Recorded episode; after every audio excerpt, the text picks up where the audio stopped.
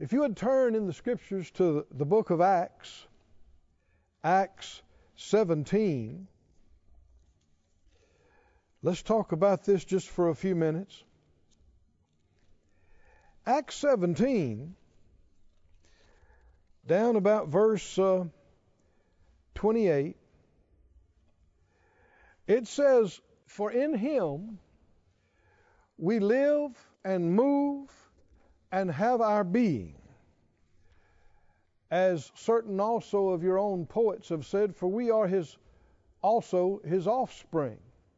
You know, it's easy to forget or, or lose awareness of it, but God sustains us every millisecond. Who keeps our star, our sun burning? Who keeps gravity working? Who keeps oxygen working and breathing and, and et cetera, et cetera, et cetera? In Him we live and move and have our being. I've heard foolish people say, well, you know, there's, there's no proof of God. There's no evidence of the existence of a God. That's um, so foolish. Everything you see is proof of God. All creation, Romans 1 tells us that God's eternal power and Godhead is clearly seen in the creation. You see it in the sky, you see it in the stars, you see it in the mountains and the oceans. Even this earth in its even in its fallen corrupted state. It's amazing. Imagine what it was like before it fell. Well, we'll get to find out because it's going to be restored in the future. Keep reading. It says, For as much then as we are the offspring of God, we ought not think the Godheads like gold or silver or stone graven by art and man's device. The Lord God said from the beginning, back in the Old Testament, not to make any kind of image or statue. We, we're not to pray in front of any picture.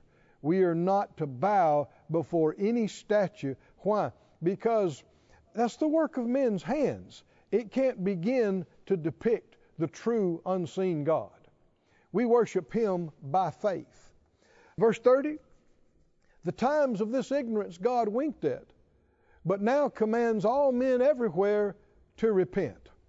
You know, Peter said that God's not willing that any should perish, but that all should come to repentance. Thank God. If we say, what, what time is it? What time is it to do? It's time to repent. For the whole world to come to Him and acknowledge the need of a Savior and to realize that the price has been paid and the victory won, and the proof the victory has been won is by the raising of Jesus from the dead. Can you say amen? He's commanded all men everywhere to repent because he has appointed a day in the which he will judge the world in righteousness by that man whom he has ordained, whereof he has given assurance. Some translations say proof. He has given proof unto all men in that he has raised him from the dead. Oh, hallelujah. This is our assurance. This is the proof of the whole thing. He has raised him from the dead. Verse 32 When they heard of the resurrection of the dead, some mocked. Others said, We'll hear you again of this matter. It was that way then, it's that way now. Some believe, like us, others do not. Others actually mock the very idea of someone being resurrected or raised from the dead. They don't believe it's possible, and so they don't accept it. In Jesus' day, there was a whole group of religious people called the Sadducees, and they denied that there is any spirit or any resurrection. Now, that's kind of strange to me. Why would you want to be religious?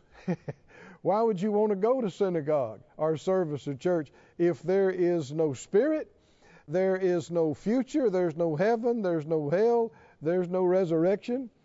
Why would you want to go? And yet, there was a whole religious group called the Sadducees. 1 Corinthians 15 goes into some detail about this. It says if Christ has not been raised from the dead, then faith is vain and useless. And uh, those that have died, that's the end of them. No, sometimes people say, well, you know, this thing about Jesus being born of a virgin without an earthly father, and this thing about him being raised from the dead, you know, I don't know if I can accept that. That just sounds like magic, like hype, like that that's not possible. But I can acknowledge that Jesus' moral teachings that's, you know, that's important. And no, listen, if he wasn't born of a virgin, he's not the Son of God. And if he didn't rise from the dead, he's not the Savior of the world. If those things didn't happen, all church is a waste of time. All faith and prayer is vain and useless. No, it makes all the difference in the world whether you believe this or not. In fact, if you don't believe that Jesus is raised from the dead, you are not saved. You are lost. And you do not have an eternity to look forward to, which is one reason we're talking about it this morning. And if you hadn't been there, you're in the right place wherever you are watching and listening. You can know that you know. Before today is over, you can choose. Faith is a choice. You can choose to believe, you can choose to receive. I've heard people say before, well, you know, I'm, I'm sorry, I, I cannot believe that. I just can't believe that. That's an untrue statement. By very nature of what faith is, you can believe anything you choose to believe. You don't have to see it, feel it, or understand it. That's what faith is about. Faith is the substance of things hoped for, the evidence of things not seen. It's a choice. A choice. And when you see and hear what the children portrayed, the whole gospel story about what happened with Jesus and about how he was betrayed, how he was crucified, how he was buried, dead for three days and nights, but how he was gloriously, by the Spirit of holiness, by the Spirit of God, raised from the dead, not just raised back to mortal life, raised from the dead, no longer subject to death, no longer subject to aging or corruption or any of those things. When you hear that, then now it's a choice. You just have to choose whether I believe it and accept that or whether I don't. Don't say you can't believe it. It'd be more accurate to say, I choose not to. Oh, but if you're smart, you'll join the rest of us and you'll choose to believe. Somebody say, I choose to believe. I choose to believe. Thank God. Thank God. You know, the Bible tells us, if you'll turn with me there to 1 Peter, the first chapter and the third verse, 1 Peter 1 3, it says this it says, Blessed be the God and Father of our Lord Jesus Christ, which according to his abundant mercy has begotten us again.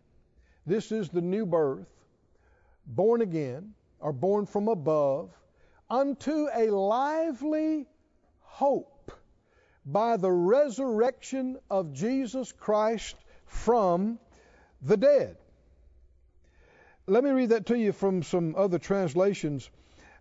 The Douay translation says, He has regenerated us unto a lively hope. The Amplified, let, us just look at that 3, 4, and 5 in the Amplified. Amplified, verse 3. Praised be the God and Father of our Lord Jesus Christ, the Messiah. By his boundless mercy, we have been born again to an ever living hope through the resurrection of Jesus Christ from the dead. Now, we're going to read the rest of this in just a moment, but say that out loud. Ever living hope. Now, the word for hope can be translated expectation. Ever living expectation. A living expectation is in the hearts and minds and lives of those who have chosen to believe and have been born again. An ever living expectation. Well, that expectation creates excitement. Expectation and excitement about what? About the same thing that happened to Jesus happening to us. Hallelujah. He was raised from the dead, and he didn't do it for himself. He didn't need to do it. For his own sins and failures, he had none. Why did he go through that? He was buried in our place. He was raised in our place. His victory is our victory. Oh, somebody say, Thank you, Lord. His resurrection proves all who believe in him will be resurrected also. Oh, somebody say, Thank you, Lord. Said out loud, I believe he's been raised from the dead. And if he's been raised, I will be raised also. Oh, thank you, Lord. Do you believe that? In the Amplified, verse 4, he said, An ever living hope through the resurrection of Jesus Christ from the dead, born anew into an inheritance which is beyond the reach of change and decay, imperishable, unsullied, and unfading, reserved in heaven for you. You know, thank God for nice stuff that we can have and use down here, but the truth is, our nice stuff is over there. It's not even here. And so if you lose something or, or something is destroyed or, or lost or whatever down here, don't even cry over it. I'm telling you, compared to what you have that you cannot lose, it's not even to be compared. Our inheritance is beyond the reach of change and decay. It is unsullied, unfading, reserved in heaven for you, who are being guarded are kept are protected by God's power through your faith till you fully inherit the final salvation that is ready to be revealed for you in the last time. We are kept by God's great power from here to there. Are you going to make it from here to there? We are. God is keeping me. We sing that sometimes, don't we? God said out loud, God is keeping me. I'm kept by His great power. Let me read this to you from the New Living Translation. New Living Translation, verse 3. All praise to God the Father of our Lord Jesus Christ. It's by His great mercy that we've been born again because God raised Jesus Christ from the dead. Now we live with great expectation we have a living hope. We live with great expectation, and we have a priceless inheritance. An inheritance that's kept in heaven for you, pure and undefiled, beyond the reach of change and decay. Somebody say, beyond the reach of change and decay. And through your faith, God is protecting you by His power until you receive, in other words, all of this salvation. We've already received part of it, the new birth, but he's talking about the whole thing. He's talking about the resurrection of the body. He's talking about our glory and our abode in heaven. He's talking about ruling and reigning with Him forever. God is protecting us through our faith. God's protecting us by His power until you receive this salvation which is ready to be revealed on the last day for all to see. Somebody say, Glory to God. Oh, thank you, Lord. Thank you, Lord. Thank you, Lord. Now, who is this for? Only for those who believe that Christ has been raised from the dead. Otherwise, this is not talking to you. This is not talking about you. Go with me, if you would, to the book of uh, Romans. Romans chapter 4. Do you have any stirring of excitement in your spirit about the resurrection? About what happened there? Whew, what it meant, what it has done, and what it means for us both now and especially for our eternal future. Thank you, Lord, for revealing it to us. Come on, say that out loud. Thank you, Lord, for revealing to me the glory and power of the resurrection of Christ and what it means to me. Thank you, Lord. Thank you, Lord.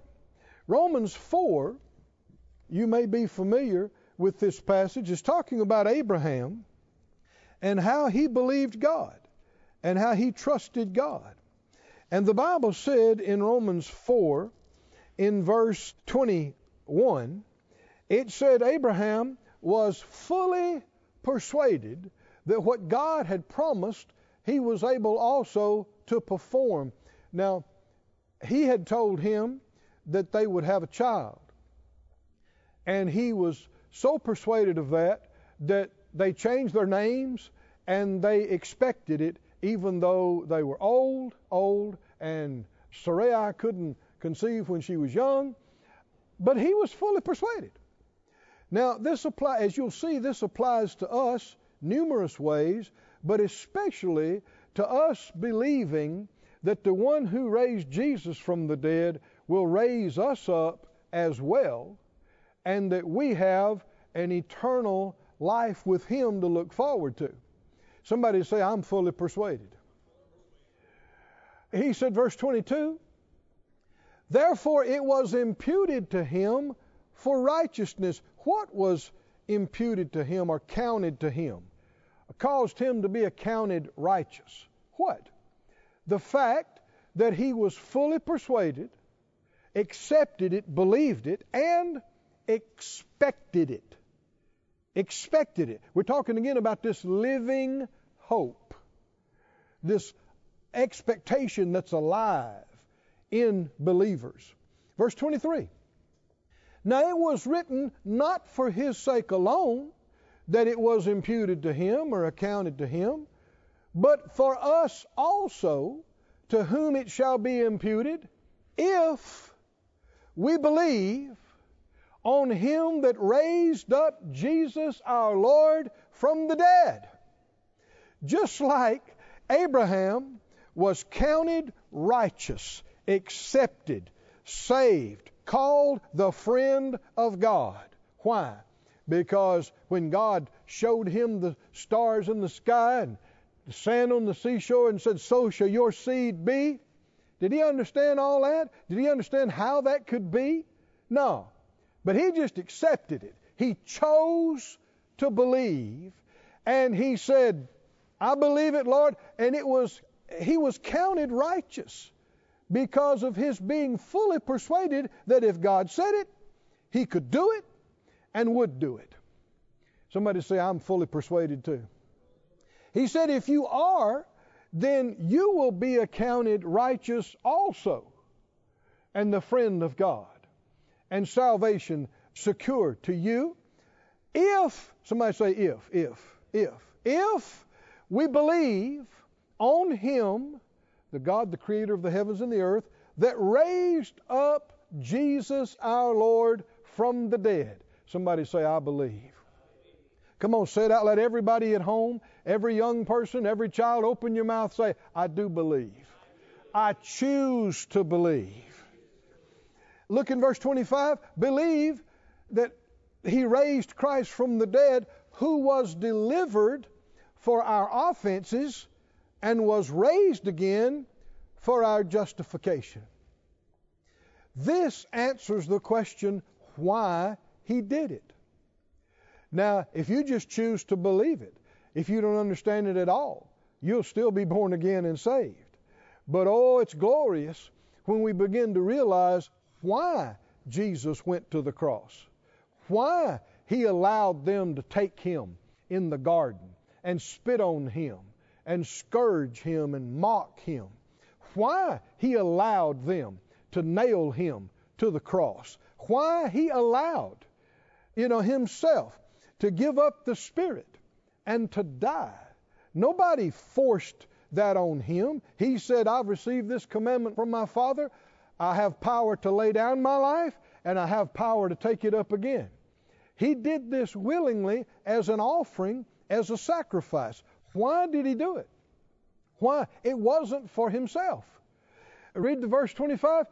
He was delivered to the cross, to the mocking, to the to death, to hell.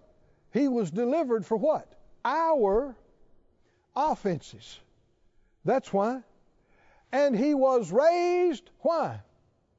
For our justification. Oh, somebody say, Glory to God. Glory to God. Listen to some other translations. The New Century Version.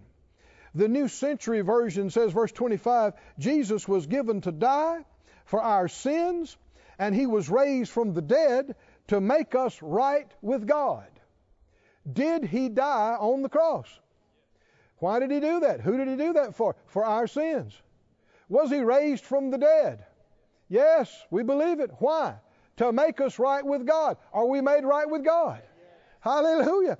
Are our sins paid for? Our offenses taken care of? And have we been made just like Abraham was counted righteous and acceptable to God? We who believe on him who's raised Jesus from the dead, we also are counted righteous. Hallelujah. Made right with God. Today's English version says a similar thing. Verse 25, it says, Because of our sins, he was given over to die. He was raised to life in order to put us right with God. And chapter 5, verse 1 says, Now that we have been put right with God through faith, we have peace with God through the Lord Jesus Christ. Oh, somebody say, Glory to God. Glory to God. Glory to God. Glory to God. You can tell when you believe because it's accompanied by joy and peace. Can you tell that? You can tell when you don't believe because it makes you sad and it makes you weak. You know, uh, when the rich young ruler came to Jesus and he said, What good thing can I do to obtain eternal life? And he, Jesus answered him some things, and, and then he told him, you know, because obviously his faith was in his money instead of God, he told him to give to the poor and come follow him. And the Bible said he went away sad. Sad. Why was he sad? Because he chose not to believe. How many think it would have been the best choice of his life to invest heavily in helping the poor and needy and follow Jesus as one of his own disciples. Would he have been broke forever? No way, no how. Would he have had not only reward and harvest in this life, oh, but reward in the life to come? Such a mistake. But I'm just talking about the effect. When you choose not to believe, it's dead. You're sad. You're no joy no peace. You're not satisfied and you're not happy. But when you hear the truth, oh, somebody tell me what the truth will do for you. When you hear the truth and you choose to believe it, oh, glory to God, the truth shall make you free. Oh, hallelujah. And when you choose to believe it, joy goes off on the inside of you joy unspeakable and full of glory. Romans 15 says, When you are believing, you have joy and peace in believing. You have peace. Oh, you breathe a sigh of relief and you go, Oh, thank God, glory to God, it's going to be all right. It's going to be all right in this life and in the next. Why? I'm saved. My name is in the Lamb's book of life. My future is secure. I'm fully persuaded that He died for my sins and offenses, and He was raised for my justification, and because of my faith in it, I am made right with God. I am saved. Oh, can somebody say, Glory to God? Thank you, Father. In closing, I think, go to Romans, the 10th chapter, please. Romans chapter 10. If you have not made that choice, it is time, it is time right now to make the biggest choice, the most important choice that you have or will ever make. Talk about an important choice. This affects not only this life, but eternity. Romans 10 and verse 6. Romans 10:6 says, "The righteousness which is of faith speaks on this wise: Say not, don't say in your heart, who will ascend into heaven to bring Christ down from above? He has already come down. Don't say, Who will descend into the deep? That is to bring Christ again from the dead. He's already been raised from the dead. But what saith it? The word is near you, even in your mouth and in your heart. That is the word of faith which we preach. That if you shall confess with your mouth the Lord Jesus, and if you will believe in your heart that God has raised him from the dead, you shall be saved. This is not optional, my friend. No amount of trying to be a good person, no amount of doing numerous good works, even things that genuinely help people, will save you. If that would save you, that means you saved yourself. And you cannot save yourself.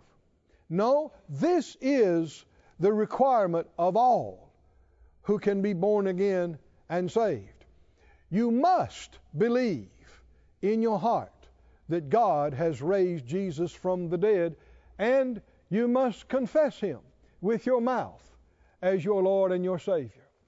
In verse 10, it says, For with the heart man believes unto righteousness, and with the mouth confession is made unto salvation. For the Scripture says, Whoever believes on Him shall not be ashamed. You could also translate it, shall not be disappointed.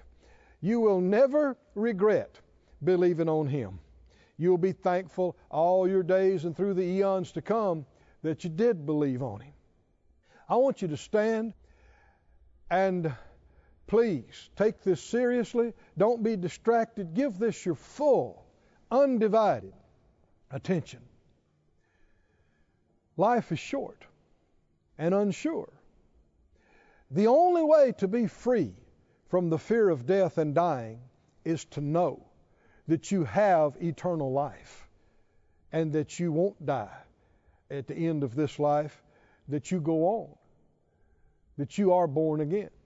And the only way for that to be so is that you receive the eternal life that Jesus came to give in his death, burial, resurrection, and ascension. Take a moment, quiet your heart and mind, and say this with me, pray this with me if you if you believe it, and please choose to believe it. Everybody, you can affirm or reaffirm your faith today. Said out loud, Father God, I believe in you, creator of heaven and earth. In you I live and move and have my being. I believe what you have said that mankind cannot save themselves, that we need a Savior, and that you gave us the perfect Savior, your own Son, Jesus, the Christ, the Messiah, that He came and that He was given up to the cross to death, to hell, for my offenses, for my failures, for my sins, and that judgment fell on him instead of on me, and that he has paid the price, the full price for all my sins, every failure, every mistake, every shortcoming. And I do believe Father God, that you have raised him from the dead on that third day, according to the Scriptures, according to the gospel. You did raise him from the dead by your Holy Spirit, by the Spirit of holiness. You raised him gloriously from the dead, never again to die anymore, never again to be subject to corruption nor death. The stone was rolled away. He was raised from the dead. He is not there. His body is not there. He has ascended on high, where he has sat down at your right hand in the majesty on high. King of kings, Lord of lords, soon to come again. Jesus, I receive you. I receive all you have done for me. I receive total forgiveness, complete washing by the blood of the Lamb. I receive the righteousness of God in Christ. Thank you for saving me. This ministry has been brought to you today free of charge by the partners of Moore Life Ministries and Faith Life Church. If you would like to help send this word to others at no charge, you can become a word sender today. For more information, visit our website at moorelife.org.